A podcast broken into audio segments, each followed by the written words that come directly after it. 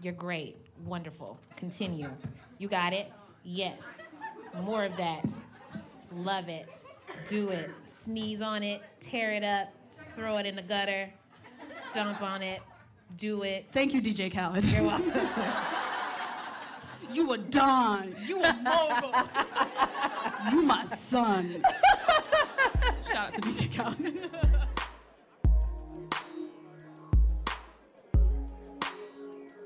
everyone, I'm Heaven, I'm Tracy. and welcome to another round with Heaven and Tracy. Yay! We are so crazy excited to be here live at the wing. Hey. It's beautiful. There's not a single man in sight. Woo! Praise, praise, Tracy, praise. Yes. Who do we have on the show today, though?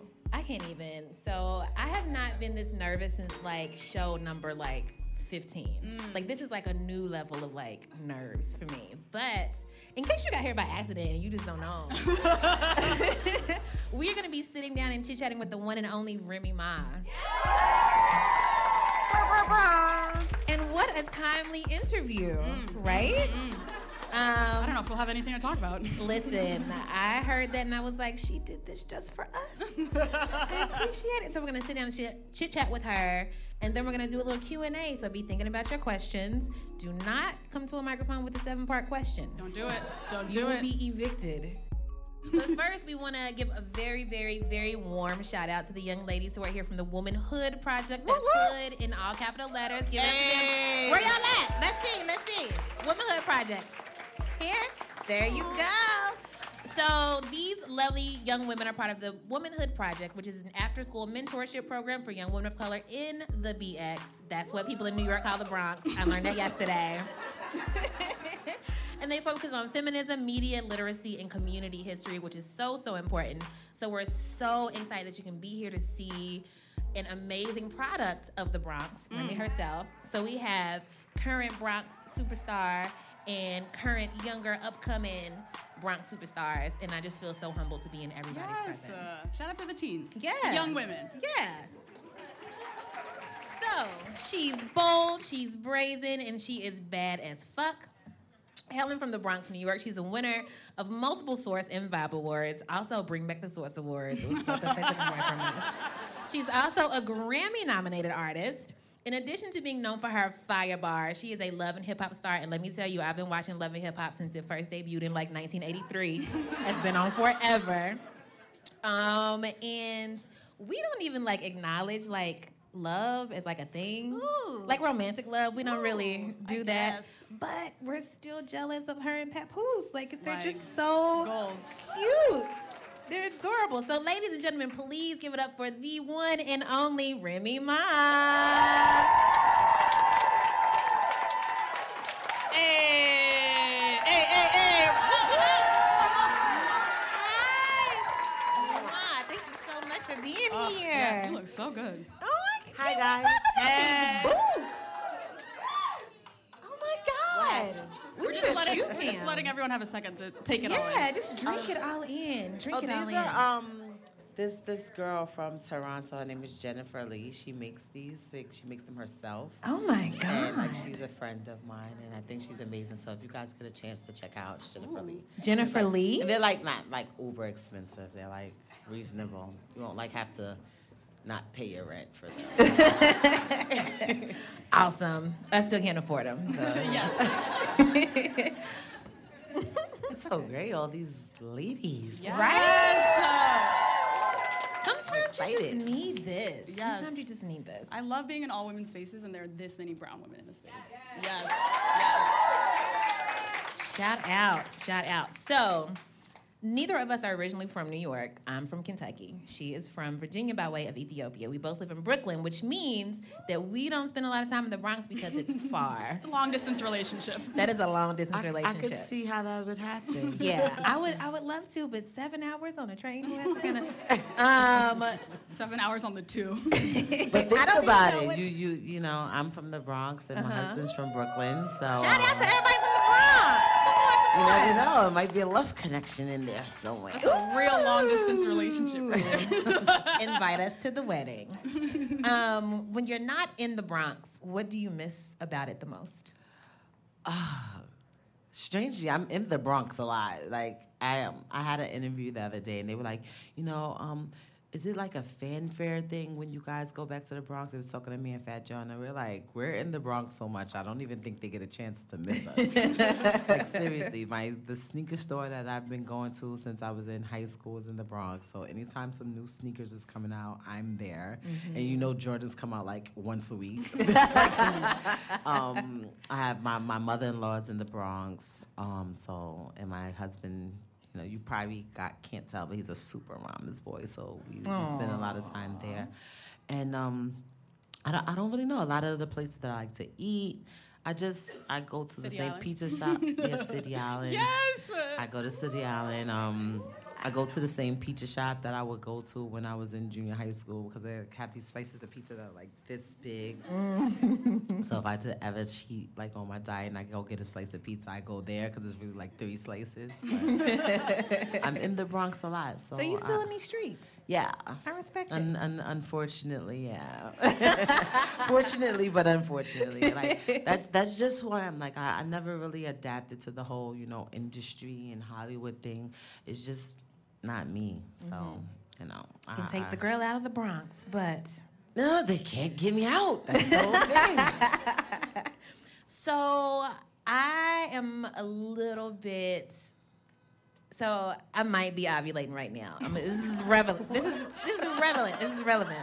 Um, no, Go like, on. like honestly, like we were in the back and I'm walking around. I was like, I think my egg is like literally dropping did- right she now. She did I literally just say this.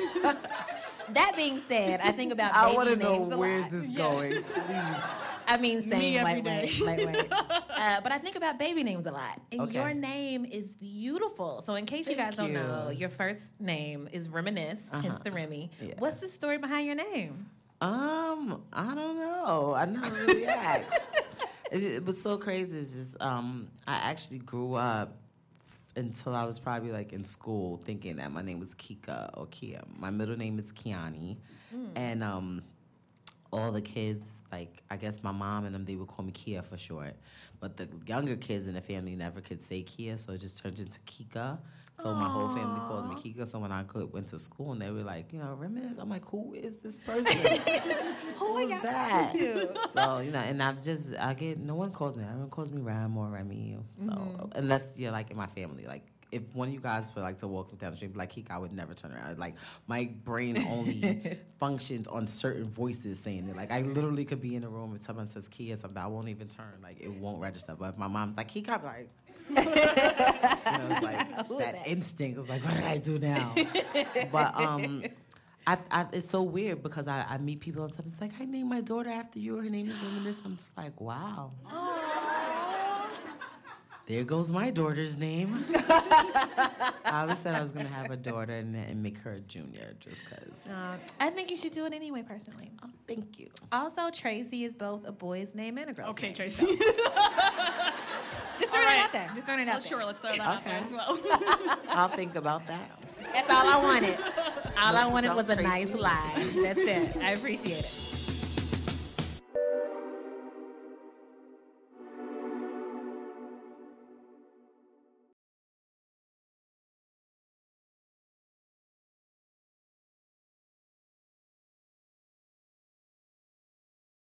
So we have a lot to discuss on, Yes. Okay. a, on a lot of tips. Yes. but I do want to start a little bit like back before. Uh, what people Well, I'm a Gemini, right so we just talk all day. Any Geminis here, you know that we don't shut up. Let's go. All right. So you are popping right now. Thank you. One, But- one could say that. One I could would say, one could say, one could say. I I wanted to be a rapper when I was a kid. Excuse me. It is When- true. and then I realized I was not good. Aww, when yes, did you realize were. you were good? Um, well, you still can be a rapper. There are a lot of them that are not It's- good it's- and they're rappers. Don't give up your dreams so easily. Okay, you're not wrong. You're not wrong. it's, it's not a requirement to be good. Um, the weird thing is that I never, I never wanted to be a rapper. I never thought I would be a rapper. I run into, and I'm actually friends with some of my teachers and professors from school, and they all think it's the most insane thing in the world that I'm a rapper. I think, you know, I thought I was gonna be, you know, an astronaut or something. I don't know. Like, you know, Did you really want to be an astronaut? no. I really thought I was a genius when I was a kid. Like seriously, I thought I was the smartest person on the planet. Like, Like a I'm rocket scientist. Like I really thought that, and then I ran into like some real geniuses. I was like, okay, maybe I'm not a genius. but um, I um, I wanted to be um, a mortician. what? I wanted to be because I felt one, like where does one listen, acquire this desire? because I felt like if I was a mortician, like I was like the person that like I would go to the doctor and steal like needles and try to be like a, a amateur phlebotomist at home, like gas Oh my my friends gosh. to let them let me draw their blood. I go like to the GYN and steal all the equipment and be giving my friends pap smears. I swear, true story, the craziest. Wait. They wouldn't let me like. like, Wait, We gotta wait, pause, we gotta pause real quick. Wait, We gotta wait, pause. wait. So you just show up at your best friend's house with a speculum No, and you like, no, but what, what happened is we would we would cut school at Planned Parenthood. Like if you ever went to Planned Parenthood in the hood, like you are there for hours. So we would like go in the morning, eight in the morning. Like, I don't know, I just my stomach is just hurting. I need birth control. I need the foam. I need a Depo shot. Like I need condoms. All type and spend the whole day cutting school and wow. Planned Parenthood because one, you're not worrying about the cops finding you. You know you're gonna spend the whole day. We'd be in there talking, gossiping, and just chilling, whatever. And then we go in the room like this is our fifth time there this month, and we're like Oh stealing speculums and the long giant Q-tips, and we would go home and take the shade off of the lamp, and like it was it was sick. It was definitely Wait, wait, looking wait. back and explaining that it was definitely sick. But What did you do with the lampshade though? you take the lampshade off so you can have the light, so you can see really good. Duh, Tracy, duh. Ah. You're right. You're right. and that like these are the things that I would do. Like if I was I got s- sick and went to the emergency, it was like a free fall. I was in there like shh. So I felt like if I was a mortician, I would get to see everything. I get to cut open the body and look at all the organs and then you know, put them back together, and then my fashion start coming. I get to dress them and do their makeup and their hair. Like Okay. that was like my dream job. And then I'm like, people die all the time. I'm gonna have a job forever. That's true. Like, so- they always say the businesses It- that will never go out, liquor right stores. so that was and what, homes. that's what i thought and then the rap thing came because i used to write poems like i would just pretty much put my thoughts down and, and write poems and my brother was actually a rapper at the time not like famous but he thought he was and um, he used to be you know i looked up to him so he would be in the room rapping and stuff like that and i would take my poems and like rap them to beats and then one day i just stopped writing poems. Just- I had a book of rhymes now as, as opposed to a poetry book. And I was on my way home from school, and one of my friends knew one of the late great Big Pun's friends, and he was like the only Grammy nominated multi platinum rapper that still wanted to be in the Bronx before me. And um, they took me to his house, and uh, he was like, you know, she raps or whatever. You want to say something? So I rapped for him, and he was like, all right, give me. Um, he was like, no. What he actually said was like, that might be your only good one. Give me another one. So, so I rapped for him again. And he was like, you know, I'm gonna call you, whatever. And I'm like, okay, cool, fine. Like I had like a beeper. I didn't even have like a number, so I gave him like my beeper number and my grandmother's house number. Oh. And the next day when I came home from school, my grandmother was like, "Someone's on the phone for you. I don't understand what he's saying, but I think he wants to talk to you." So I spoke to him. He's like, "You you live in 2245, right? You you live in in Randall?" So I'm like, "Yeah." He's like, "Come downstairs." I'm like, "Downstairs? Where? In front of my building?" He's like, "Yeah." So I went downstairs, and he was like in this giant 600 series Benz. He's like, "Get in." He's like, um, "You know how to braid, right? All black girls know how to braid." I'm like.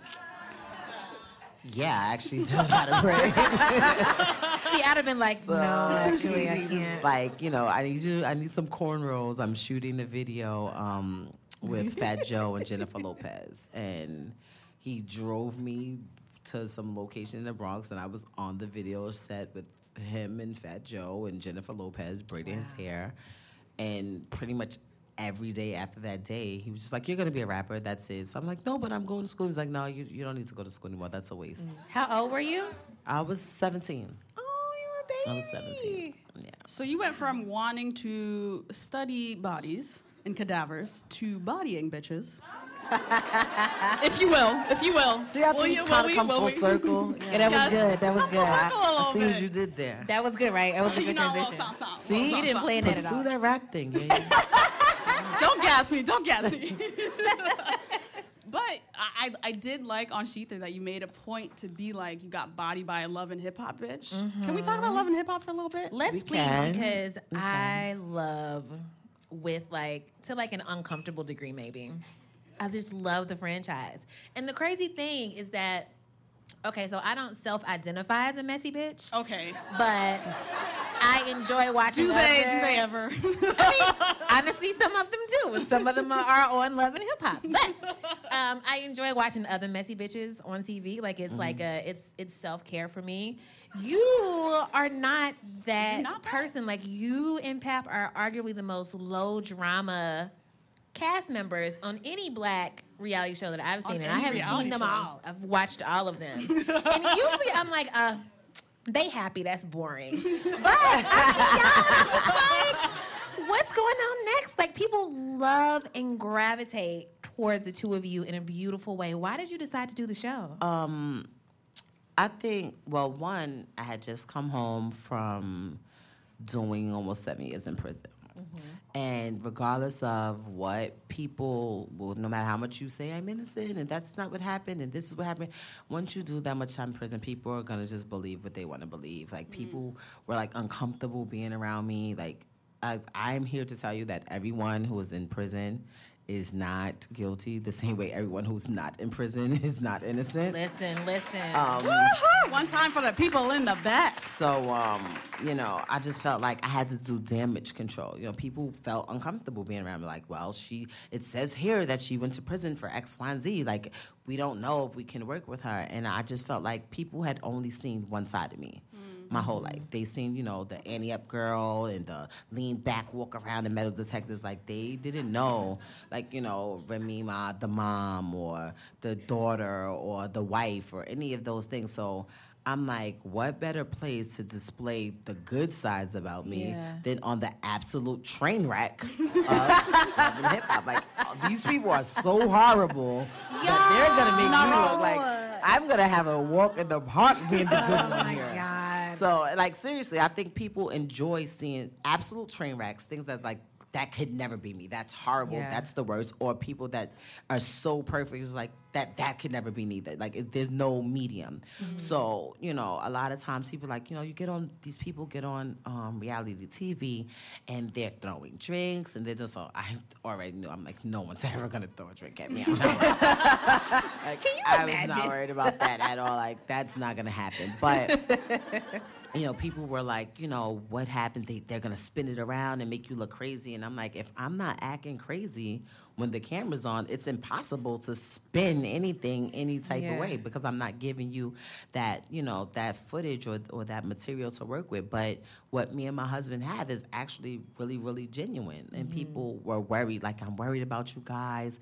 I see people in relationships and they go on these reality TV shows and, you know, their their relationships go to shit. And I'm like, well, considering that I was in prison for almost seven years and, you know, he kind of stuck around, I, I'm still waiting patiently every day for some random email like, yeah, bitch, I was fucking man while you was going. Like, every now and then I check random emails like, let me so wait, you you've never you know gotten any of those no, emails? you know that's what side chicks do. They wait till you're happy and then they start letting the emails and fly. Oh, you think you're happy? What about this bitch? So, you know, I haven't gotten any of those. And, you know, he really was there from day one. The first year that I was away, he literally came to visit me every single day, 365 days a year, like out of the year, to the point that I had to tell him, like, listen, you have a job, you know, like this is not gonna last. As you're gonna be walking here soon. Like you, you have to, you know, worry about you too.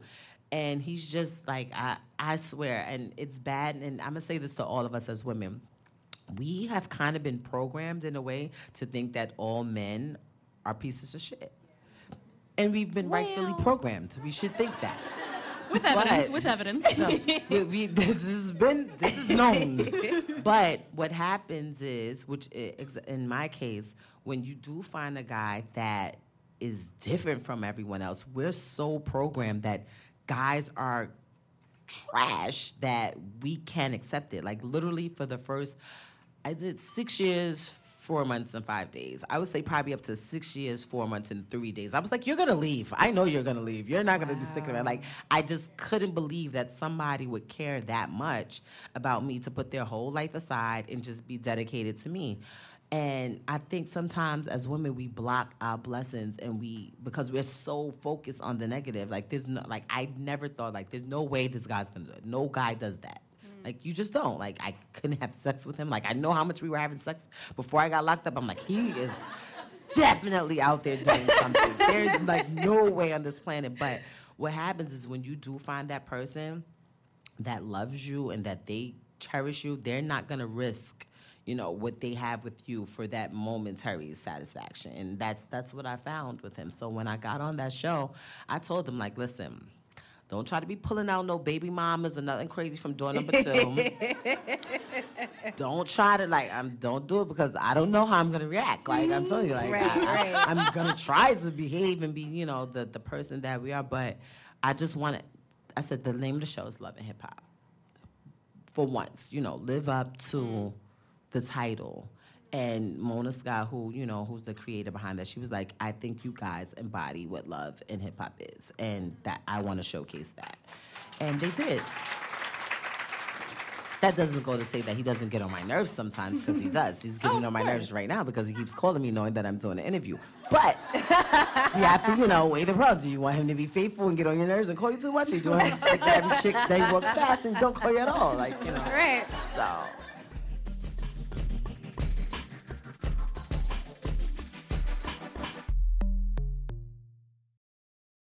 Started watching Love and Hip Hop j- literally just for this interview. And I was honestly surprised. I know, thank you, you're welcome. I was honestly surprised by how many tender, genuine, beautiful moments there were between y'all, and that there aren't that many places in pop culture where I'm thinking about what it means to be an incarcerated family mm-hmm. and like what toll that takes on individuals and what the prison system does to families. Like mm. I got into a lot through love and hip hop, and I'm curious, like you say people don't understand what it was like in there. Like what Um, don't people understand? well, it, one, it's horrible. It's designed to be horrible, and it's designed to break you. Hmm. It's called a correctional system and a hmm. rehabilitation centers, but it does not correct anything, and it does nothing to rehabilitate you. It doesn't prepare you to come back into society. After you've done your time, you're still stigmatized. You can't get a job. You hmm. can't even get housing. You can't, you know, most of your friends and family have moved on with their lives. And it, it was more so bad for women because I've been to visit men in prison before. Like, you know, younger, and you have the, the bad boyfriend. Like, I'm gonna go see my boyfriend in jail. You get there, and like his other girlfriend is there, and you get into a fight, and they kick you out. Because, like, it's crazy. Like, it's really crazy. But you go to the prison where these women are at, and it is like tumbleweeds blowing through the visiting floor. There's no one there. Their friends, you know, their besties are gone with moving on with their lives, with their kids or their man or whatever they're doing at their jobs. Um, the parents, if they have children, the parents are usually stuck raising their children. I've been in there with women who have who literally Bedford Hills is about 45 minutes from here. People who live in the tri-state area in the five boroughs who haven't seen their children in a decade. Like people literally just throw them away. They forget about them like they're not important. And women get double the sentence that a man would get for the same crime. They feel like, you know, I didn't know you're a woman. You're supposed to be a nurturer. You're supposed to be Wow. feminine. You're supposed to be. How dare you commit a crime, or how dare you get accused of committing a crime, or whatever the case may be. And um, it was just really heartbreaking to know it was at any given time a thousand women in the prison, and everybody has a visit every day. I would be on the visited visiting floor with me and my husband and maybe one other girl, maybe two. You'll see people sometimes on Mother's Day, people come up that one holiday out of the year. Mm. 365 days is a long time. Every day when you're getting one hour to be outside. Like, God and God forbid if you were like me who stayed in trouble because I was like doing stuff like having phones and hair dye, What? eyelashes, Wait, like let's trying, talk about trying to be trouble. cute, like. Where'd you get the hair dye from? Uh, I don't snitch. I had to try. I had to try. you get in trouble and you know it's like you would be locked up while you're locked up. And mm-hmm. it's like kind of inhumane. Like you get to take a shower three times a week Wow. for 10 minutes. So you would, i would get a shower on mondays wednesdays and fridays for 10 minutes. On those other days you get like a little bucket of hot water. So obviously when that time of the month rolls around you want to die. Oh my god like it's it's disgusting. Mm-hmm. Like and then the way it's just set up for women, you can get you could get a curling iron, you could get lipstick, you can get um what other unnecessary female stuff. You can get all the, all these things for women, but you can't get um sanitary napkins or tampons, like just Wow. stupid stuff. Like I didn't understand it. Like so I can get a lipstick. Like not every woman wears lipstick. Not every woman is gonna need you know, a curl iron. At some point in your life, maybe uh, for a long period, you're gonna need some type of sanitary products, and you can get them. Like it was, it was just things that I noticed while I was there because I was there, so I I experienced it. I would never have ever experienced it had I not went through that. And most of my friends that I have now are people that I met there, like my real friends, I guess, or the friends I grew up with. Like they forgot about me a year later. After a year was gone, like you know, they stuck it out the first couple of months. Then year two came, year three, year five, year six. They have children that I don't know. They have things like people go on with their lives, Yeah. and it's weird because in this system, they force you to you know integrate and be around women, but then when you come home like I'm now, like it's a rule post release supervision or parole or whatever, you're not allowed to interact with anybody who has a felony or anything like that. So these are people that I done cried with because Christmas comes, New Year's comes, say, and you're crying with these people together, and now I can't talk to them, or now I can't send them anything, or I risk going back to prison. So it's like, it is. I don't get it. I don't understand. I would be there with someone who probably has the similar case as me, and I had eight years, and they had 28 years. Mm-hmm. And the girl over there who, you know, has nothing, nowhere near as serious as a violent crime. She had something had to do with, you know, checks or credit cards, and she has 15 years. So you're like, there's no logic to the system. They can just pretty much give you whatever number they feel like giving you. Very And arbitrary. Your life is like just done. Like that's why I'm so thankful to God that I'm able to sit here and talk to you people and just be successful and be able to take care of my family. Most of my friends mm. are struggling to find a job. They're still they've been home for two, three years, still struggling to find housing. They don't have any money. Like they don't have anything. So, you know, it's it's really hard as a woman, as a black woman, as a black woman with a felony, forget about it. Like you you mm. You have so many strikes against you. What if we handed you a magic wand right now? We were like, you can change anything that you want about the the prison system, specifically like the women's prison system, the way that women are treated in prison. What would you change? I don't know. It's it's so much that that I would change. I feel like there there's there's some people that you know everyone's not perfect and you know people make mistakes like but there's some people who I know that went to prison they was 17, 18 years old. They're mm. 35 years old. I don't I don't think the same way that I think now when I was 25 or when I was 17. So it's like it's it has to be some type of something where people are, are, are treated like you're still a person, you're still a human being, and the way that we're treated like that's probably why I'm so easy to be open and talk about things now because that's one thing good thing that the system is to me. Any they reading all my mail, mm. they're listening to all my phone calls, they are literally strip searching me whenever they feel like it. Mm. And it got to the point where I was just like, I done showed everything of me to strangers that treated me like crap. So it's it's nothing for me to sit here with people who are genuinely, you know, showing me love and just give them all of me. You know, mm-hmm. I, I think that people need to be looked at differently. You can't judge somebody based on one action that they committed that they may or may have not committed in their entire life. Like you can do 20, 25, 30 years of good and get into one thing and everything good that you've done is negated and you'll just be based on that one thing. Like me, even me, people judge me all the time. Like I get called an inmate and a felon, and it's like mm. I just don't let it bother me because I know that I'm blessed and God did all of that for some reason. He did all of that to me, and I've been able to touch a lot of people and help a lot of people since then. So you know, I'm I'm actually glad mm. that you know I'm I'm able to sit here and, and share my story with people and mm. give people hope that you know it's not over. So, a lot, a lot can happen in six, seven, eight years. Mm-hmm. Um, we went from like gauchos being mildly a fad to culottes being the thing we call them now. and, like, I don't know, just mad fashion trends go here and there, and rap from when you like went in versus where we're at now. Mm-hmm. Like, I feel like trap wasn't really popping all crazy. We went before through a lot of of Now the flows are all like, nah, nah, Have it, nah, hit it, hit it, nah, yeah, nah, I got seven, in it, huh, in it, in it, Fire, it. fire, fire. We just made a trap song. I don't know Uh, if y'all knew that. I don't know what y'all talking about.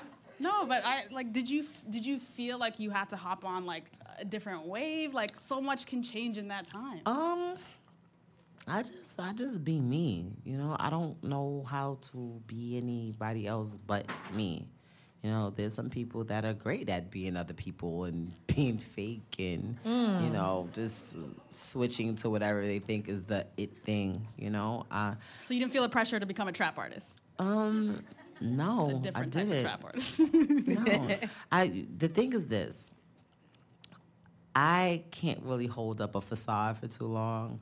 You'll catch me on a bad day, and they're like, "Yeah, Ram, because the other day," and I'm like, "Nah, that was not the other day. I don't feel like that anymore." like, I would never, ever be able to uphold any type of image at all. Like that's why I just be myself. I know I can do that one really well. The rest of them, you know, I feel like that that's why people sometimes, you know, they end up looking stupid or getting exposed because they were trying to be something that that they were not. And um I just I don't know. I grew up in a home when I did grow up in a home because I had my points when I wasn't there, but with my with my mom and my grandmother and my grandmother had five daughters, so I grew up around a lot of women, and they all have really really bad attitudes, and um, no, really bad.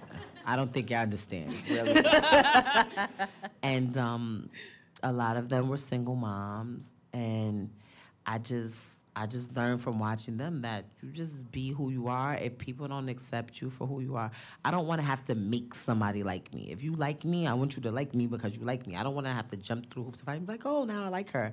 Like, no, I want you to like me for me. I don't want to create this person, or I don't want to have to ever go outside and be like, okay, I gotta go do this event at the wing. Let me turn into Remy Ma. Like, no, I want to be me at all times. Anybody who sees me here or they see me, you know, on a plane or whatever, they're always gonna say that they met the same person. You know? Yeah, yeah. So you're an independent artist. Yes. Um, what does What does that mean? Or what does what does that mean to you? Like, That's what does question. independence mean to Um, you? Like now? Independent is okay. I'm gonna try to break this down really quick. In most deals, every record deal that I've had three record deals.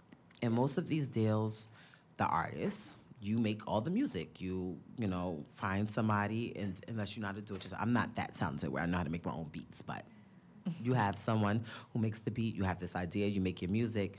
And the record label, they say, hey, we're gonna give you this money, we're gonna promote it, we're gonna make sure you know the radio plays it, we're gonna give you money for your video, we're gonna do all these things. And um, we pretty much own everything that you do. It's ours from the second that it comes out of your mouth. So 20 years from now, you know, if they wanna use Conceited in a, you know, a CoverGirl commercial, they don't pay me anything because I don't own it. I wrote it, it's my song, but the record label that I was signed to, they own it. And um, when I'm selling all of these, you know, music or whatever, before I get a dime, oh yeah, that video that we said we paid for, we paid for it, but we didn't really pay for it. We need our money back for that plus interest. So you know, that's how the system worked when I had a record deal. Now, because of things like the internet and streaming and you know the closing of record stores they sign artists to what are called 360 deals, where they literally have their hand on every single thing you do. If you're doing a performance, they get a percentage of that. If you have merchandise, they have a percentage of that. If you get an endorsement deal, they have percentage of that. Any single thing that you touch, because that's the only way they can make money. They're not really making money off of record sales and things like that. So they're signing these people to three 360 deals, and they still own your masters, and they own everything that is you as an independent artist, I take my own money.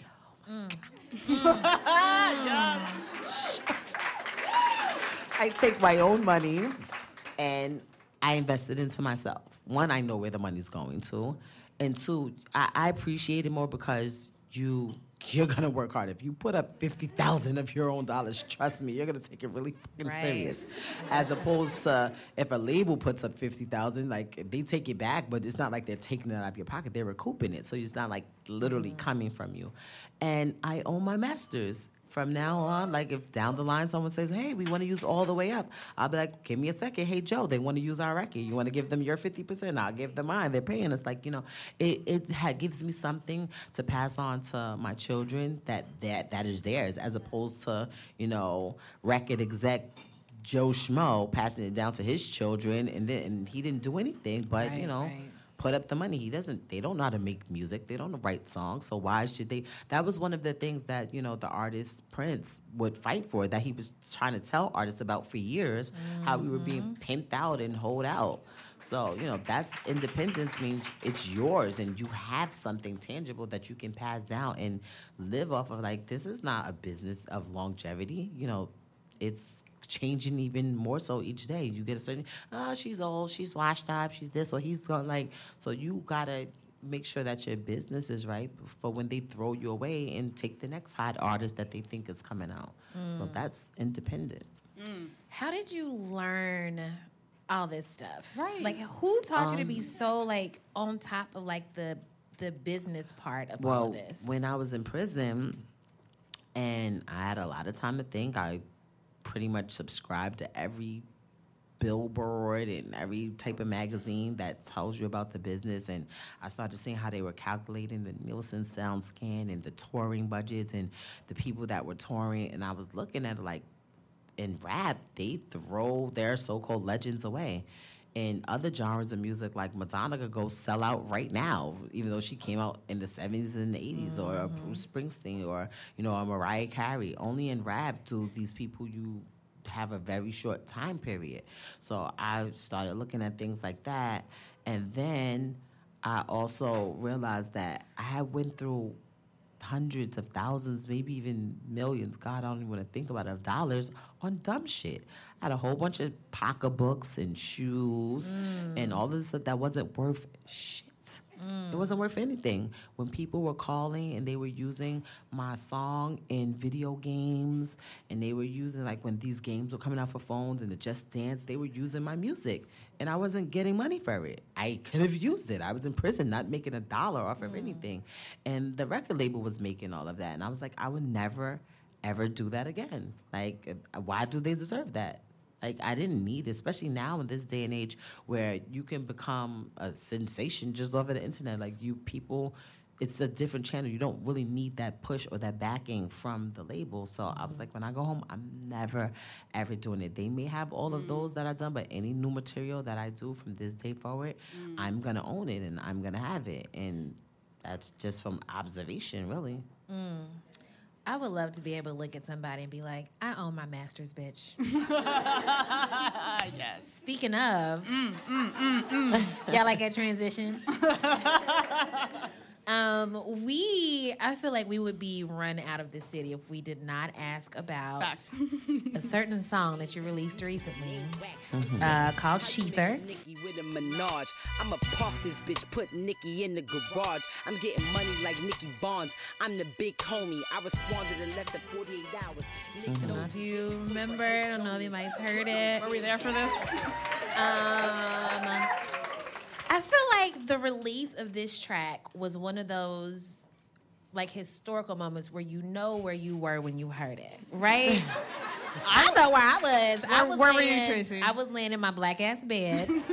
uh, my roommate is here somewhere. I don't know where she is, but she texted me because there she is in the corner. She texted me because it was like one, two o'clock, and I'm still in the bed because it's Saturday or whatever, and I'm just like I'm tired. And she sends me a text with a link, and she says. She said, Remy just released a Nicki diss track that hurt my feelings. And so I'm like, oh shit, let me peep it. And I, every time I yelped out loud, she was in the mm-hmm. living room, she would laugh and just be like, girl, I know, girl, I know.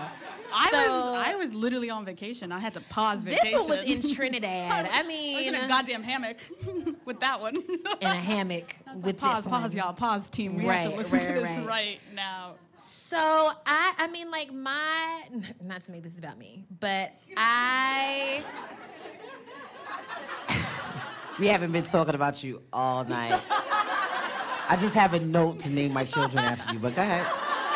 You also on. know that I'm ovulating right now, but this is not about me, y'all. That's not why we're here. Um, I identify as a Nicki fan. I identify as a Remy fan. I identify as a hip hop fan. Okay. And so this for me was like a return to like, and I don't want to be like one of those like mid thirties, like, oh, this is real hip hop, son. It's real hip hop. We beefing. But that's how I felt. I was like, yes, yes. This is. It was fun for me. It was a lot of fun for me to like see and experience. Um, but I, to be honest, like my head is still kind of spinning, and I I know like the history and the timeline, but not for real. Mm-hmm. So here's my understanding of it. Please Okay. correct me when I fuck up because I'm gonna fuck up. I've been researching for a week, and I'm just like, so somebody made a song. I don't know. so here's my understanding. Okay. Once upon a time, Nicki made a song called Dirty Money, which some think contained subliminal shots at you. You responded with the song that many think was about Nicki, but it really wasn't. Nicki made a song with Gucci called Make Love, which many people think was dissing you. And now we're here at the wing about to talk about shETHER, which was in response to Make Love. Can you please just give us the timeline? I'm We- so confused. Basically, we don't know how we got here. Okay, so here's the thing. First of all, Okay. I do not condone or recommend the tearing down of another female. Of course. That's not what I do. Sure. Anybody that knows me knows that I I embrace females. I I always want to do like some girl oriented thing. I think we work so much better when we work together. Yes, And when we help each other. And you know, I um I just I just don't especially when I know someone who's come from somewhere like I have come from when you come from the bottom and you've actually managed to make something out of yourself. I, that just makes me happy. It just makes me all mushy inside. However, in the event that you piss me off and we become arch enemies, run for cover.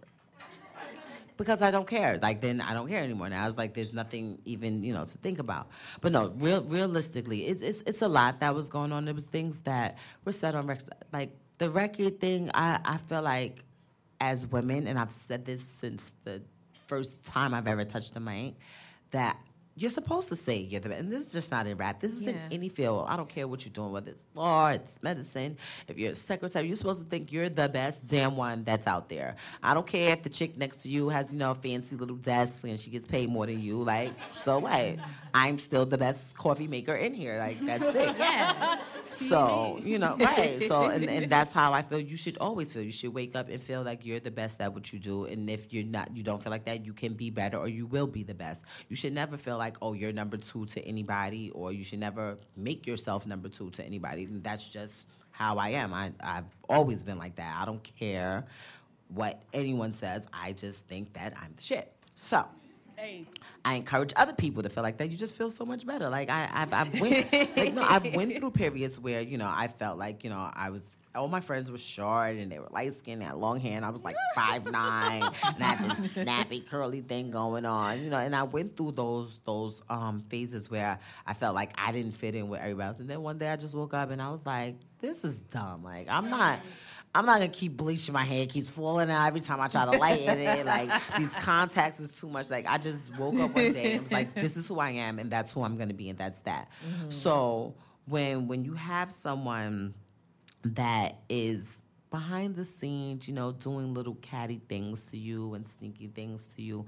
That that bothers me. I don't really care about things on the record. People's like, oh, she was subbing you when she said that. Because I had people doing that. Oh, I think she's talking about you. Okay, if she doesn't say my name, if anyone, if and that's not just to her, to anybody. If you don't say my name, I don't care. I'm not gonna sit here and be like, oh, I think she's talking about me and waste space. I'm worried about getting this bag. And when I mean about getting this bag, I mean I need this money. I need to make sure that the bag is secured. I don't Right. care You got about family. anything else, no cattiness, because a lot of times that's what women do. Women are very catty, women are very competitive, and then a lot of times it's the men that are around that's like, oh, I think she's talking about you, or Yo, she trying to take your so spot, or she trying to do this, like, and then we feed into it, and, and then it turns into something else, and they step back and be like, I'm staying out of that girl stuff. You started it. so you know, I, it was never really. It was it was music things, but it was about behind the scene things. Like I said when I did on Wednesday, when I actually said mm-hmm. I was done, and I don't want to talk about it no more because when I'm done, I'm done. I'm gonna say what I say, and that's that. It bothered me though, like when I'm promoting, I'm not like, yo, I want her to do her thing, and I'm happy, but like I actually liked her. Yeah. You know, I, I still don't have a problem at it, but don't try to come for me. Like mm-hmm. I and, and I explain to people it's, my husband thinks it's the sickest thing on the planet. He's like, like, how do you just catalog information about people in the event that one day you might get into an argument? so I'm gonna explain it. I'm gonna explain it a little bit because when I explain, it sounds kind of sick that I do that. But let me tell you what happened. when I was younger, I would have arguments with people, and then I, I wasn't good at arguing. Like I, the argument would be over, and then I'd be like two hours later, and I felt like after I got my whole asshole chewed out, I'd be like, I had good points, I just couldn't think of them at the time because I was so mad, and and it just skipped my mind. So I was like, you know what? I'm gonna start cataloging this in the event that everything, anything ever happens, I'm gonna be prepared in future arguments.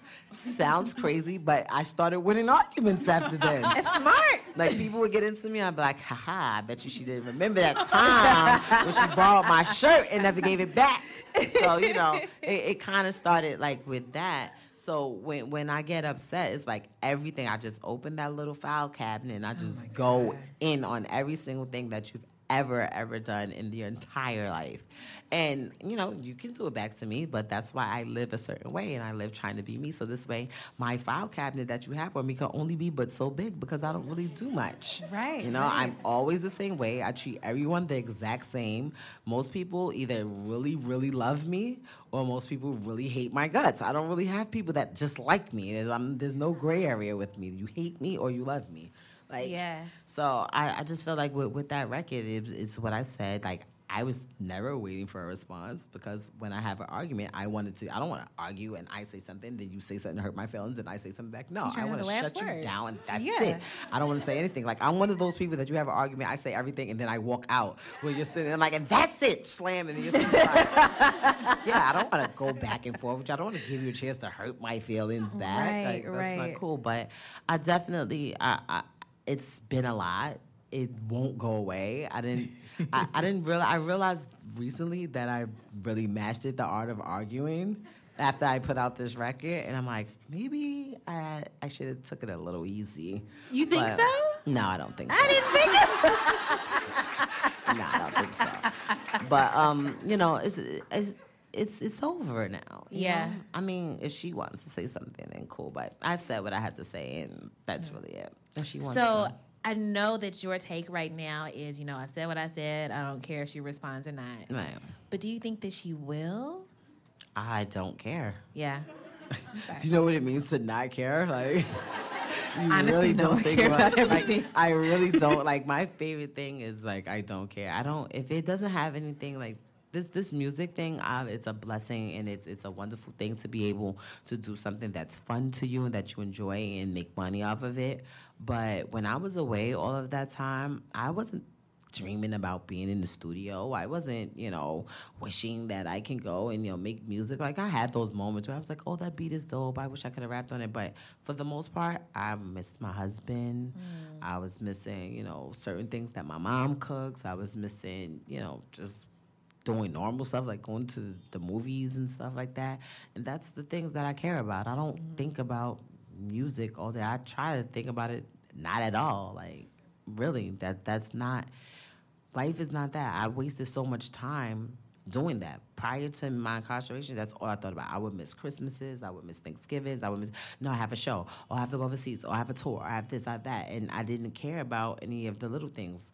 When you miss your only child's elementary graduation, junior high school graduation, when you miss mommy muffin day and things like that, like you mm-hmm. start reevaluating your life and the things that you feel are important and a priority. I'm not gonna sit here and waste. I literally was on high alert all last week, like, cause if she says one thing, I'm gonna go with. Like, I was on high alert last week. I'm like, I cannot waste the any more time of my life on something so stupid as like a rap beef. Like, and, and plus, mm-hmm. I don't want it to go somewhere outside of music. Like, you know, yeah. even though I said some really potent things and things that I really Girl, feel strongly potent. about, Girl, you know. girl. It was a full seven minutes of potent. There was not. I just wanted to make sure I got everything. I felt though, seven minutes was fair. Okay. Listen, there was not a chorus. There was a there was not a wide breadth of topics covered. Did you feel like there's anything in particular that's like off limits when it comes to that? No. No, n- nothing about family, nothing personal, nothing you wouldn't want Nope. said about you. Nope. Everything's fair game. Every there's like that- that's like saying like oh you have a fight with somebody but don't pull my hair I'm tender headed I don't care like, then don't get into My a fight migraine, Like, my what are you talking migraine. about Tender-headed. like So you, like that's how I feel though like, like don't pull my hair I'm mad tender headed like please like punch me in my face that's that's it just everything below the forehead yeah so you you used the word fun at one point, Mm-hmm. and as I said before, first I was like, "Oh my god," but then I was like, Ooh. "Ooh, yeah."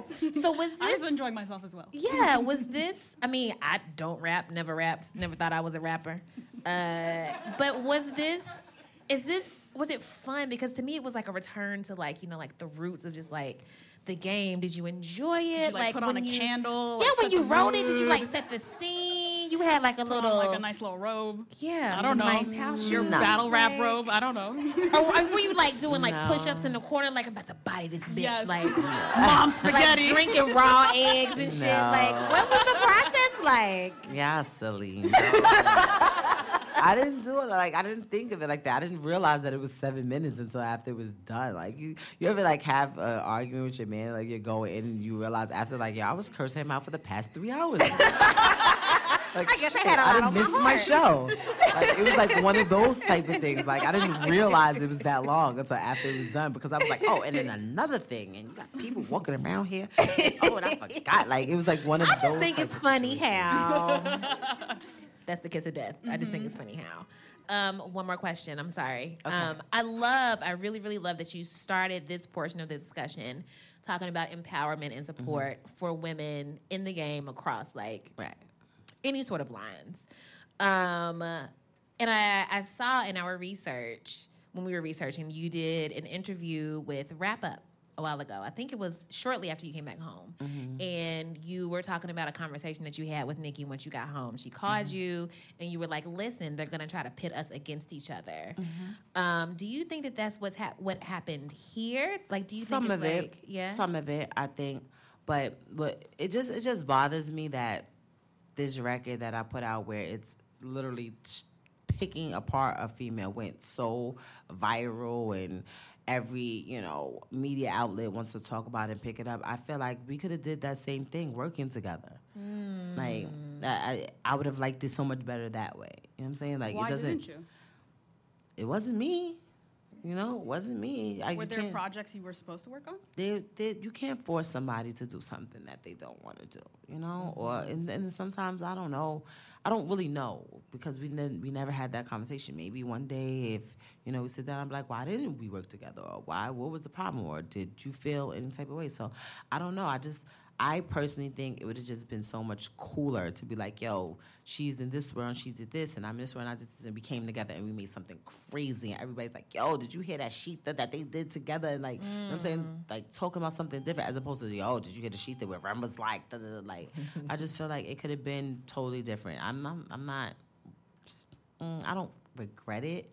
But I'm not as particularly proud of it. Like I don't feel like I just think it's crazy the way people celebrate, you know, women attacking each other as opposed to working together. And as women, sometimes we don't see the the value in us working together. Yeah, we Mm-hmm. we're so busy trying to make sure that they're we're the cutest or we're the prettiest or we're the most popular. We like that you don't realize like working together is just like so could be so powerful. And I learned that being I learned a lot of things in prison, not because they taught me that, but because I was forced to learn it. Like when we couldn't, you know, when we didn't have tissue or just when we couldn't get certain things, how women came together and was like, listen, we're gonna not go buy anything from commissary and we're gonna force them to, to pay attention to us. So we're gonna force them to change the phone system because it's costing us too much to call our families and we make 11 cents an hour. Like I seen how, you know, women were working together and it was successful and it was you know and it was peaceful and, and it wasn't like we that's all we had to lean on to each other like i i'm not even gonna lie to you guys i hated women before i went to prison you get to catch me dead with more than Really? two girls like Why? because i always felt like women are always trying to tear each other down they're always catty if they like trying to like screw your man they're like you know trying to like just make you feel less than they are. It's just always a competition. So I always grew up with and hung around a lot of guys, and I just had this real bad perception of women and females as opposed to you know being friends with them, you know. And I learned through my ordeal that you know that's not always the case like once once you take out the the competitiveness and the cattiness and you're all fighting for the same cause like we are very powerful mm. first of all guys are like listen to anything we say like I Speak can- on it. i can Speak pretty much it. get my husband to do anything because he doesn't want to argue with me so I- we kind of you know we have the leverage we we have children so we can install certain things into our children.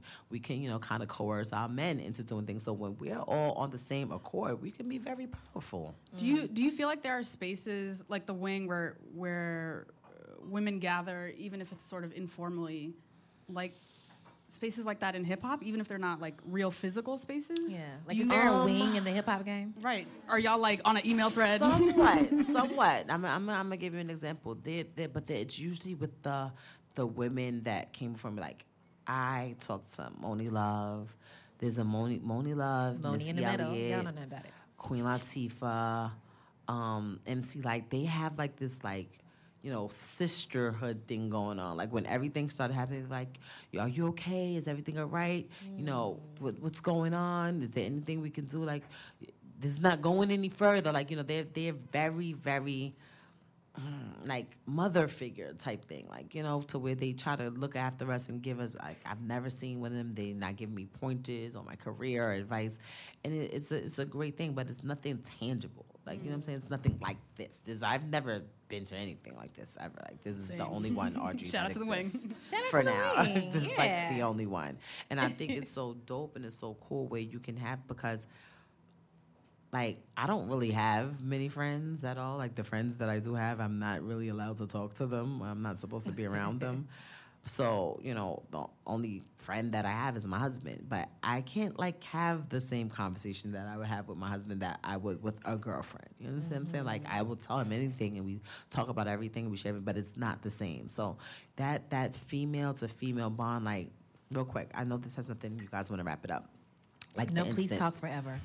like no, I like, live here now, it's thing, uh, We all I recently, you know, had an ectopic pregnancy. A lot of people are saying it's a miscarriage, but an ectopic pregnancy is actually a normal pregnancy when everything is fine. Your um, pregnancy test comes back positive. You do everything like a normal, normal pregnancy, but the baby is growing inside your fallopian tubes as opposed to your uterus. Your uterus is designed to expand. Your fallopian tubes, not so much. Mm. So, you know, what happens is once to, it gets to a certain point in the pregnancy, your fallopian tube can either burst when you'll have to get surgery, or if they catch it soon enough, they can give you medicine which shrinks the fetus or whatever, and you can save the tube. In my situation, this was my second time having an ectopic pregnancy, so I don't have neither one of my fallopian tubes. So I was really excited about like at first I was totally against it because I thought like this wasn't a good time to have a kid. But once I found out I was pregnant, my husband was so happy. I was like, okay, I'm happy. Let's go. Let's great. It's a wonderful It was thing. so cute. I saw it on the show. So yeah, I was really, really happy. And then, you know, I found out other other things happen in the following weeks. Note to women: if the second that you find out you're pregnant, get a sonogram, please, just to find out and make sure everything is where it's supposed to be. Because most of the time, it goes as far as mine did because they don't give you a sonogram until you're further along. But whatever. So I found that out, and I was devastated. I'm like, you know, I really want to have a child. Like to know that I won't be able to ever have children was just crazy to me. And the doctor, after I stopped boohooing snots and boogers, he was like, "It's all right. It's fine. Your uterus is fine. Your eggs are fine. We just don't have fallopian tubes. We can do in vitro. Put the baby where it needs to be. Everything will be fine." So I'm like, "Yes, great, fantastic." He is like, "Yeah, it's gonna cost you anywhere between ten and twenty thousand, but you know you'll be fine." My God. What? I didn't think about it because, you know, I'm not bragging, it's, but I have about ten to twenty thousand to pay for it. So I didn't think about it. I was just like, great, I can have a baby. That's all I was thinking. It wasn't until I came out with it that I learned that a lot of other women go through what I went through because I definitely felt like I was the only person on the planet that this has ever happened to. And about 80% of women that can't have children would actually be able to have children if they could afford a vitro. So 80% is a large portion. So there are 80% out of 100% of women who can't have children naturally. 80% of them probably could have children if they could afford in vitro. So what bothered me about that, two things. One, we have all these politicians that claim they're pro-life and you know we should not be able these women should not be able to get abortions and all this other stuff there's nothing more pro-life than helping a woman who wants to have a child have a child Listen. then I realized that health insurance doesn't cover in vitro. So I can use my health insurance to not have a child if I want to, but I can't use my health insurance to conceive. I can use my health insurance if I want to be skinny and get a gastric bypass or something like that, but not if I want to have a child. And that made me, you know, start paying attention to what's really going on in this world, you know, as far as, you know, women are concerned. And I think that as women, if we came together on situations like that and we talked more and we had like, I probably wouldn't have went through, I went through uh, I- all the, there were like literally like seven women that are close to me. I'm talking hairstylists, makeup artists, aunts that ha- went through the exact same that thing that I did. And Wow. I had no idea. Never, ever, ever didn't talk about it, not one time. Because that's, we don't talk about stuff like that. Like, you don't go like, hey, girl, yeah, I went and got an abortion the other day. Like, oh, oh girl, I went and I'm, I lost my baby. Like, we, you feel mm. embarrassed. You feel ashamed. And we keep these things to ourselves. And I wanted to talk about it because that's how I felt. I felt embarrassed. I felt ashamed. I felt inadequate as a woman that I couldn't, you know, naturally get pregnant and give my husband a baby, and I was gonna have to do all these things. Mm. But all of that went out the window when I realized, wait a minute, there's 80% of people outside of me that have the exact same problem, and they don't have the means to pay for this. And as women, we should stick together with people and figure out like we should be able to use our health insurance and do whatever we want. If I want to have a kid, I should be able to have 20 kids if I'm paying for it through my health insurance. And that's just Right. something I want to put on you guys' radar and just like be, you know, be more aware as women and like, you know, talk to each other. Like no one ever told me, hey, you get pregnant, you should probably get a sonogram because your mm. baby might not be growing in the right place and then you could ruin your whole body and not be able to have it. So, you know, that's just something that I said before I came here. I was like, I want to tell everybody about that so that they nobody in this room would have to go through what what I went through because it was really really horrible. Hmm. And I just want to say that. I feel like that is a very sturdy and important note to end the official interview on. Okay. Um, but the interview's not over. We're gonna do. We're gonna do. We've been having fun this whole time. We're gonna have a little more fun, and we're gonna switch to our rapid fire question portion, which is called. Does anybody know? Pew pew pew pew pew. pew. Y'all was so cute. so That was so corny. I know, right? Thank you, thank you. Listen, if you ever want bad jokes, listen right here, That's what right she here. does for a living. Lit- I literally get paid to tell bad jokes. Uh, but these are going to be a lot of um, random questions. Okay. Some weird, but not all of them are weird. We're going to start with a weird one though. So the idea this- is rapid fire. A little Yeah. faster, a little quicker than we're going to try. We're, we're never the fast, but we're gonna try. that we've been on. Okay. Okay. Question number one comes from a post that our colleague Tali in the UK wrote is called. Uh, I've been drinking. It's called uh, "Would You Rather Questions That Are Impossible for a Black Girl to Answer." It's a very rude post. Please Google it. So, would you rather wear a foundation that does not match your skin tone, or have your leave out not match the rest of your weave? You have to pick one. Listen, blame Tolly. Tolly. So rude. It's so I agree. But you gotta pick one. You gotta pick one for the rest of your I'm life. going with the foundation because that leave out, you looking crazy. At least if your hair is popping, they might forgive the foundation me or but if your makeup is late and your hair is like There's no forgiveness. There's no forgiveness. Um, would you rather have chronically chapped lips that no lip balm can heal, or always have chronically ashy hands that no lotion can cure? Really? You what are you gonna do with your lips? Like I, as much as I talk with crusty lips, are you dumb? Oh my god. Fair. Um, so you were nominated for a Grammy. Three times. But who's counting? I like excited for many reasons, obviously. But the thing that I think about whenever I think about the Grammys is the Instagram video of you in that goddamn dress. And the skin was just, mm, mm. it was like if somebody was like, what would it be like if the sun grew legs and decided to walk around? That was you. What is your skincare routine? Like, Yes, what kind please, of tell the lotion? What kind of butter? Like, what um, do we What kind of cocoa need butters to you do? got? Well, I don't put anything on my face at all. Like Excuse nothing. me. That can't be Just true. water. No, literally. I only use water and I use a white washcloth. Nothing like that has color There's or no dye in it. cleanser. There's no moisturizer. There's no sheet mask. Nope. If when I take off my That is makeup, I use. Vaseline and then I use water. And I keep Vaseline? I Vaseline keep- on your face. to get the makeup off. That's Do you it, know like, what I would look like? But you use it to get the makeup off, and then use hot water until the rag is clean, and then use cold water to like close your pores back. I don't. Every time I try something weird, something weird happens to my face. So I don't do that. And as far as my skin, I use this product. It's called um, Gleam, G L E A M, by Melanie Mills. It is the most amazing stuff on the planet Earth since fried chicken. Oh my! Bold claims No, here tonight, It's, um, no, seriously. She um she I met her in LA. She works on the set of The Real. She does makeup there, and she used to be Brandy um Brandy the singer, her artist. I mean, her makeup artist, and she told me she invented it because Brandy has like eczema, so she needed something when she was doing Dancing with the Stars that would like give her the shine or whatever, but also coverage. And she actually made this herself. It comes in different colors. Literally, when you put it on, it's like you have on like liquid sun.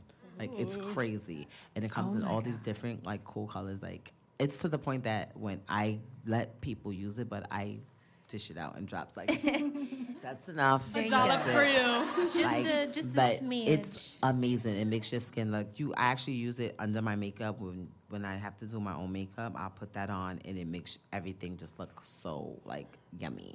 It's called Gleam by Melanie Mills. You're she's welcome, a really, everybody. really, really nice girl too. It's not it's not um in all the stores yet. It's gonna be in Ricky's soon, but you can go to her Oh. website. I we can love afford Ricky's, Ricky's, don't okay. we? It's not there yet. I'm waiting. Right now, it's just in like professional stores, but you can go like to her website, um, Gleam by um, Melanie Mills, and you can get it. And all of them are dope. My personal favorites are the rose gold and the deep bronze, but she also has like this new one called like peachy something. That's anyway. People yeah. are literally taking down Okay. notes. So this I is I'm telling you. I'm not thank mad me later. man. Thank me later. Like you don't even have to do your makeup. Sometimes like I'll just put it on. I'll do my brows and lip gloss, and you just look Ooh. like you just Oh came my from where you were at. okay. I'm about to spend all my money. I'm about to spend all of my money. As a It's not really expensive neither. Too. I'm oh, just so you know. know, I'm like probably like the cheapest celebrity on the planet Earth. I'd be like, I hear sale. I'm like, I'm coming right now. Like, I do not, I do not play. I'm very, you know, frugal. I respect sorry, it. what was that? Frugal. Frugal, not cheap. Just you know, As a cost conscious. Sure, sure, sure. Right. When did you get your first pair of Tims? Baby's first Tims. Ooh. my son, my son, No, or no, me? You. You. My first pair of Timberlands? Just as a Bronx resident, I assume I don't know. it's like a rite of passage. You're not born with Tim's on? I don't know. I don't. That's not. It's not like a milestone in my life. I just assume Yeah, that's it's what like- happens like- in the Bronx. like no. Um. Um. Baby's first dead ass. No. I mean, I got my first Tim's in high school. I can remember. I still I don't. have I them. don't really. know. Oh, that's so You cute. still have Kentucky, them? I can't. Yeah. I was like, I didn't say I wear them. Big Hold no-no. on. My mama doesn't throw anything Timberlands away. are good so for like they're three wears, and after that, it's over for them. Like, Okay, we yes, don't- we don't have it's Remy money, okay? No, seriously, like they, they're no good after that. They look crazy after that. Like they just start doing Rylan, this. Don't, what? don't get get rid of those. I received this word. I received it. I do But um, receive I don't, I don't really know. That's not something that I've documented. I, I can't tell you my first. name. it. so speaking of the Bronx, again, we have some young ladies from the Bronx here tonight. Hey. Hi What guys. did and this might be a strange question, but what did the Bronx teach you about being a woman? Oh, Well, one, the what did the Bronx teach me? Definitely not to be affected by the word bitch. Like that was just like hmm. bitch. Somebody calls me a bitch now, I'd be like, that's all you can come up with. Like, like literally, you be walking down the block, and they be like, "Yo, shorty, come in." I'm like, they're like, "Fuck you, bitch." You be like. You was just calling me like, Right, what you thought I was cute two like, seconds No, ago. so like definitely like that word means absolutely nothing to me. Like it is like a term of endearment at this point. Like seriously, I think that like just having like a really tough skin because it was it was hard growing up. When I was growing up, um, I remember a lot of abandoned buildings. I remember, you know, crack valves, like looking like fruity pebbles on the sidewalks. It was like really bad drug epidemic when I was growing up. And um, you just had to watch everything. Like you had to be very, very cautious. As a woman, you know, people think, you know, you're soft and they could just pull one over on you. So I had to be, you know, hard. I had an older brother and a younger brother who like t- abused me for like fun. That was like their favorite pastime. Hey, let's put gum in her hair, see how she handles it. But um it was it definitely taught me to be independent and to be strong and to just not not be a pushover like seriously because they did not care that you were a girl they did not care that you know you weighed like 60 pounds and was five nine they just it- gives you tough skin and i think that's why I'm able to deal. Had I grew up like somewhere like nice, I probably would never have lasted this long in this industry. Like, just the mm. comments alone on like social media, I would be like, "That's it, I'm killing myself." Like, now it's just like, ah, blocked. Doesn't it feel so good when you block somebody? Yes. I was like, I blocked them. Now you're in the sunken place. Right. Have you ever or would you ever get ass shots? Oh. Butt shots? Are you dumb? I am Nah. curious. No? I, um, no. Nah. I, but one, I, I first of all, I think my butt is big enough. You, you, I was like this. Let me show you how I get in my jeans. Stand up one time real quick. Hey! You gotta do yoga to get in I this get in every pair of jeans that I own. Like God forbid that I had to squeeze anything else into them. Like it would, like I would just wear sweats or spandex. So the most people who have ashes think like wear spandex all the time. Like, I don't want to own that many pairs of spandex. I actually like jeans. But um you know, no, I don't. I don't knock people who do. I have a lot of people that I know who've done it because I guess they feel like they, they um, want to change their bodies into something else. But I try to encourage people to not go with fads. One, because I definitely think it's a fad that we're going through, and um, not to just like to just love the person that you're like I have a, my, my daughter she's actually my stepdaughter but I look at her like my daughter she's 20 years old and she just be like I feel like if I had a bigger butt I would just be so much prettier I'd be like how would that affect your face like I just I just don't get it like how would you be prettier with a bigger butt like just please tell me and and you know I told like first of all, like I wish I was her size. She's like this big. Like she's like well, she's actually adorable. But Is this the one that's on the show? yeah, but she's not the one that's on the show. The one that you see on the show, that's not her. That's her, but that's not her. Trust me, she's a totally different person when the camera's off. But um, I, I just I feel like you know you can do what you want, but make sure that you're doing it for you. Like you know, mm-hmm. not because oh I think guys like me or I think this like it has to be for you. Me personally, I'm lucky enough to have somebody that just loves me how I am, and, and he makes me feel like I'm fine the way I am, even when I'm like totally like a cow. And I'm like, I'm fucking fat as fuck. He'd be like, I like you. I think you look fine. I'm like, shut up. Shut up. I just got on the scale and said 195. Shut your ass up. you sat there just ate a cheesecake and didn't gain a pound. Shut up hear it. so you know, you know, I'm lucky enough to have that. But you know, I don't knock people do. It's just not something that I would want to do. Now, what I would now, the question, if you want to, if I did do it, like it would be my arms, but they would have to like literally cut my whole arm off because it's not fat. It's just like a f- giant muscle arm. So if they come up with something where they can just cut my arm in half, I'm gonna be the first one online. Like, get rid of it, get it out of here, like, please. Um, my fanciful um, cosmetic surgery is armpit transplants because I I thought we Am I were the only one sharing, confused? y'all. Don't act like we know what armpit Because I just are. have I just have dark underarms and I want to be like the motherfuckers in like the Dove Love your dark with just, like, underarms, the- Tracy. You know what? You're right, Heaven. You're right. I should love myself. You're right. Um, I thought we were sharing. Well, I thought can give you a tip for that. Ooh, please do. Now, like seriously, like in prison, like this is crazy. Like one of my prison things again, I like she learns all this stuff in prison. I should get locked up. No, I'll give you all the tips. In prison, they use this soap. It's called Corcraft. I don't know where they make it at. Corcraft? It's that's what it says. They you know how it says Dove on your soap. Mm-hmm. Where I read this soap says Corcraft. Okay. Just so you know, the chairs say Corcraft, the bed says Corcraft, the walls, everything says made by Corcraft. So I'm assuming it's like some prison company that that's the only time you see it.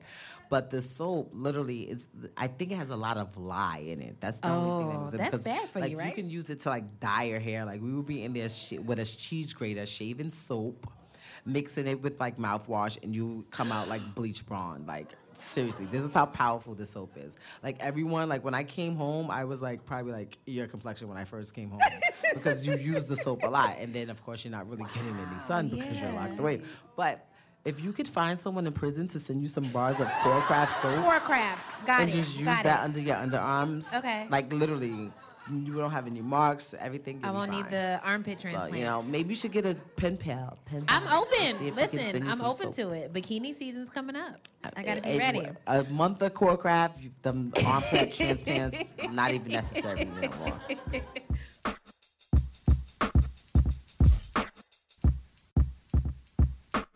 okay, so we're we're gonna do a quick Q and A. And listen, we've already gone overtime. Probably men like to do this thing where they're like, "Hey, um, seven part seven question. three-part Um, First of all, um, no seven part questions. There are a lot of people here who would love to talk to this young lady. Who want to ask questions? A Get lot. to your point. Yes. Effectively. One part questions. One part questions. Otherwise known as questions. Otherwise known as questions. You're right. Hi, Amani. Hi. Hi. This is Hi. Amani. She's great. Hello. How you doing? I'm good. Um, so I work on a campaign to close Rikers. Basically, we're trying to close down the facilities in New York. It's one of the most notorious jails in the entire country. A lot of people don't know that about 80% of the people who are there haven't even been convicted of a crime. What was the percentage? 80%.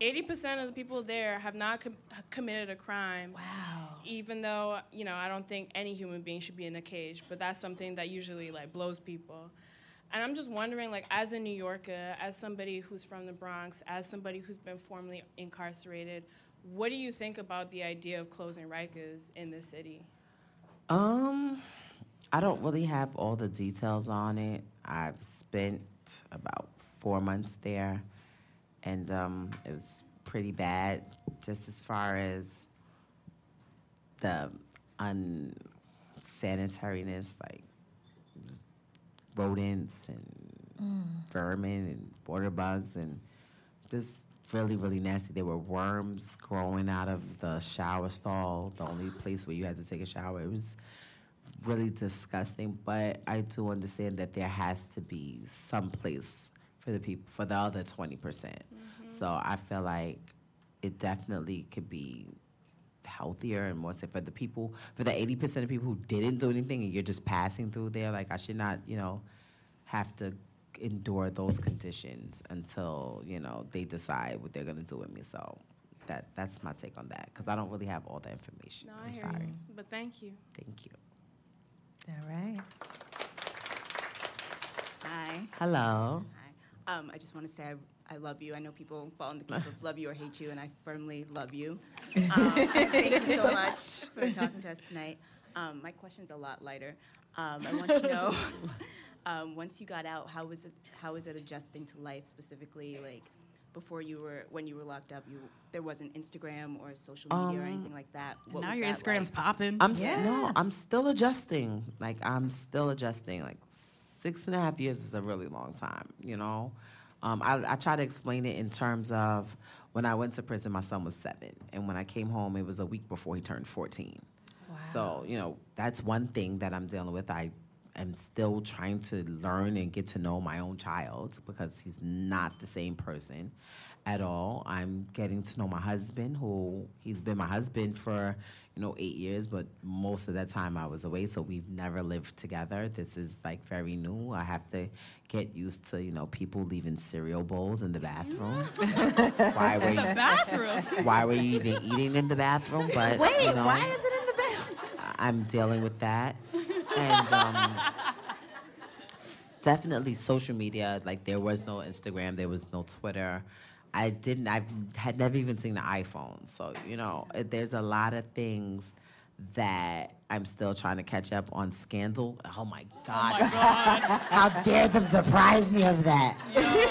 but um, you know, there's there's a lot of things that, and because I'm still moving every day, it's hard to just. It's not like I just have time to sit down and catch up on everything I miss. I have to move each day and try to you know catch up on certain things as I go. So it's it's a process. It's definitely isolating and, and you you miss a lot but it's it's actually kind of fun on certain things when you find out about certain things for the first time like you're like holy crap these Louboutin things are amazing they cost a lot but they're so cute so you know you know every now and then you get a good good surprise with the, the change of things that's happening but it's it's it's a process mm.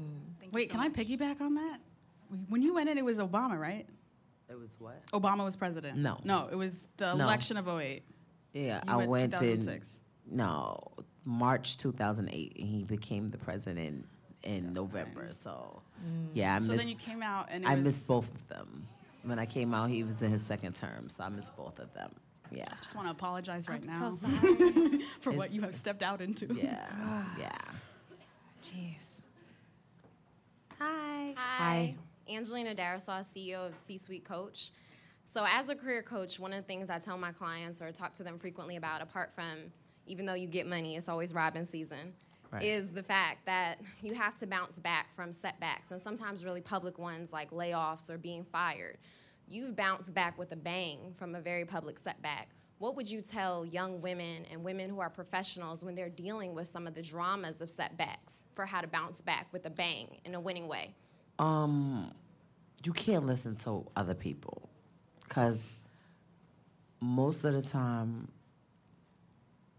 people they're they're basing their opinions on things that they sometimes haven't been through. Like I had a lot of people telling me, "You're not going to be able to do this." I'm telling you, you're not going to like. Okay, could you give me the advice of someone who was in prison for six and a half years? You know, left a Grammy-nominated artist. Like I would like to get back. Like there are people telling me, "You're not going to be able to sell a record. You're not going to be able to this. People are not going to relate." I in two years, I've managed to get two more Grammy nominations. I mm. was freaking hosting on daytime TV like two weeks ago. Like these are all things that people told me that I wouldn't be able to do. So if you listen to that, you have to. My my my thing. What I tell people how you have your your motto. My thing is listen to yourself. listen to yourself. I listen to me. If I listen to myself and my advice and my opinion, and it goes horribly wrong, I can deal with that.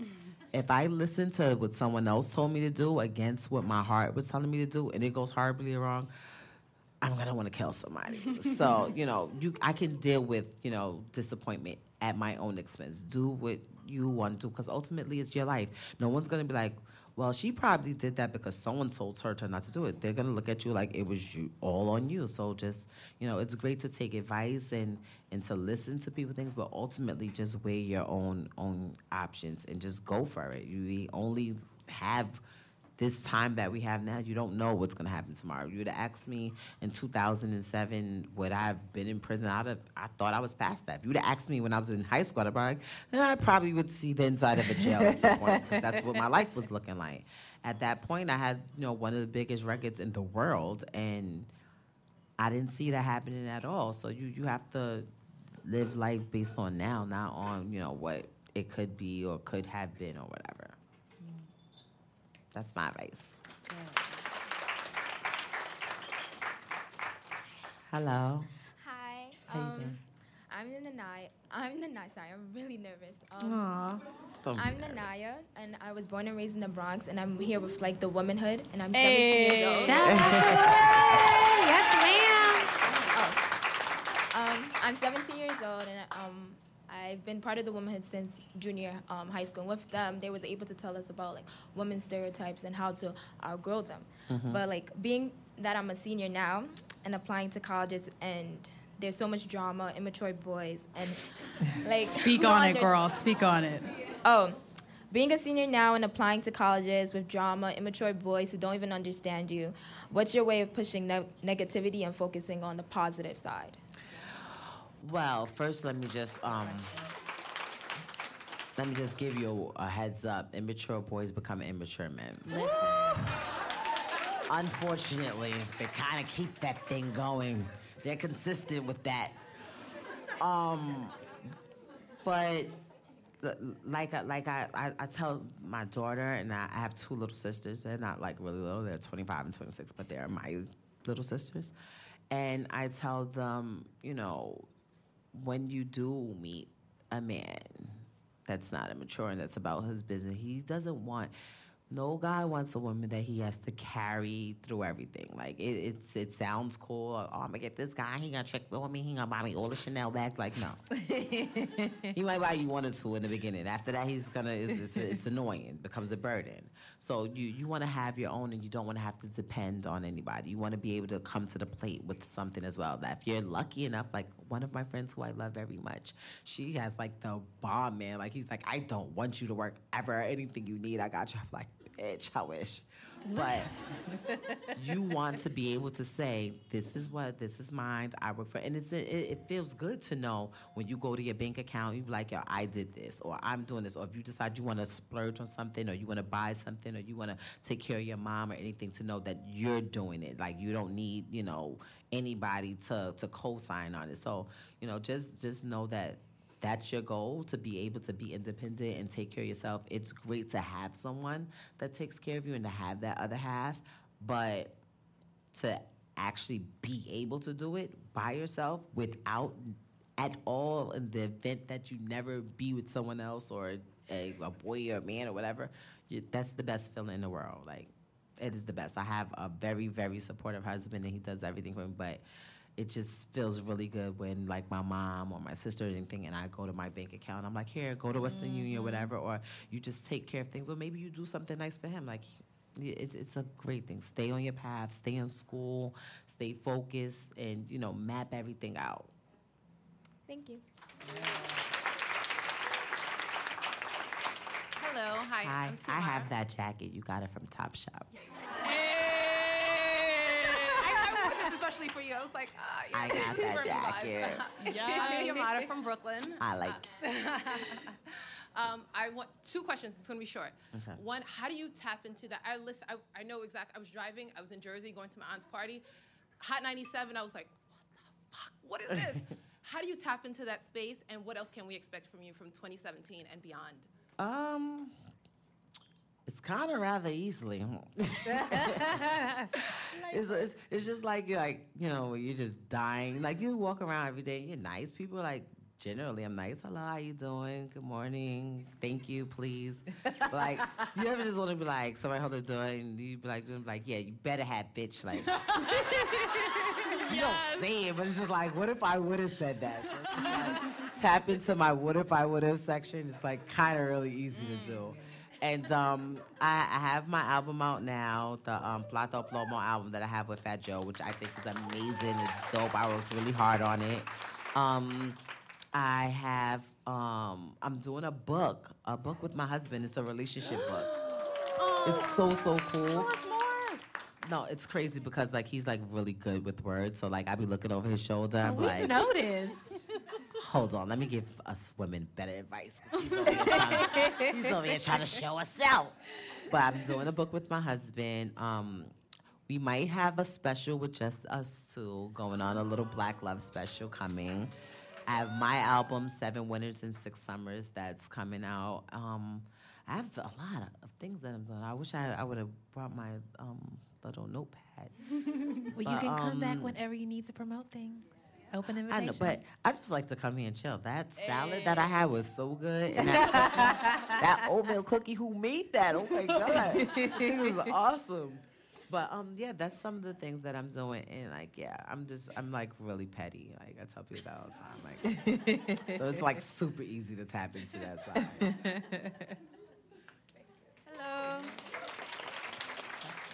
Hi, Hi. baby. I'm from I'm with Womanhood and I'm from the Bronx too. Okay. And I watch Love and Hip Hop, even though I'm young, I'll be watching it. Um, but my question was really like, I'm going off to college next year, and I know that you're from the Bronx. So I was wondering, like, how did you deal with like leaving the Bronx and meeting new people that are not from what you're familiar with? Good Um, you know what? People outside, it's not even the Bronx, outside of New York, it's really different. So when I first started traveling, I was about your age, and I would go to places like, oh my God, Remy, I just love everything that you doing, girl. And they'd be like, and I just love your accent. I was like, my accent. like it was like the weirdest thing ever. Like that that to know that everyone had that I have been around always talk like me, act like me, dress like me. There's so much out in the world, and I just my advice to you is to just take it all in. Mm-hmm. Take as much pictures as you can. Write down, get a journal everywhere you go. The people that you meet, because when it starts happening and you start moving, you forget a lot. You miss a lot of things. I wish I had documented things way better than I did. Just take it all in, try different foods, visit, you know, like I've lived in New York my whole entire life. I've never even been to the Empire State Building, never been to the Statue of Liberty. When you go to these places, go to the places and take everything that you can in and just enjoy being young. Thank you. Good advice. I'm sure we could sit here and talk to you and ask you questions all day and forever, but we're also sure that you have other things to do. You got a husband to get home to. We're not trying to get you in no He's trouble. downstairs probably cursing me out. yeah. But we want to thank you for Yes. coming you out. Thanks to everybody here.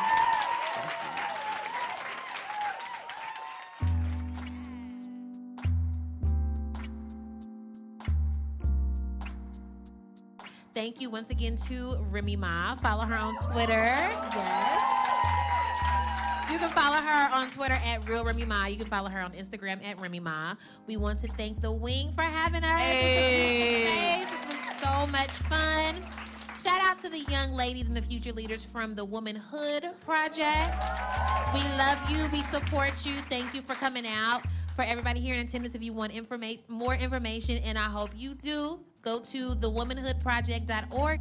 Um, shout out to the Pod Squad.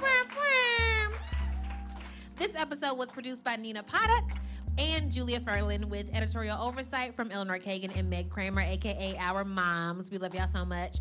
Shout out to Jean Grae and Don Will for the music that you hear on the show every week. You can follow Jean Grae at Jean Greasy. You can follow Don Will at Don Will. Uh, you can follow Heaven at heavenrants.com. Heaven like the place in the sky. Rants like the thing that do men do all of the time.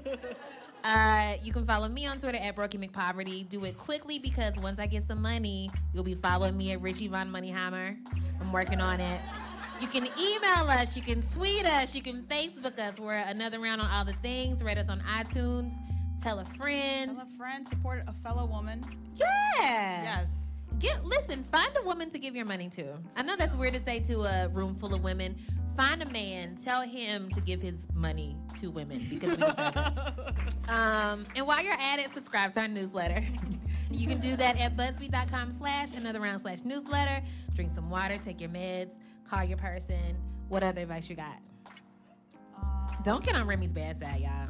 Yeah, don't do it. Don't, do it. Don't do it. Learn sign I'm language. innocent. Everybody so much, go y'all. out safely. Have a good night. Good night. Woo-woo.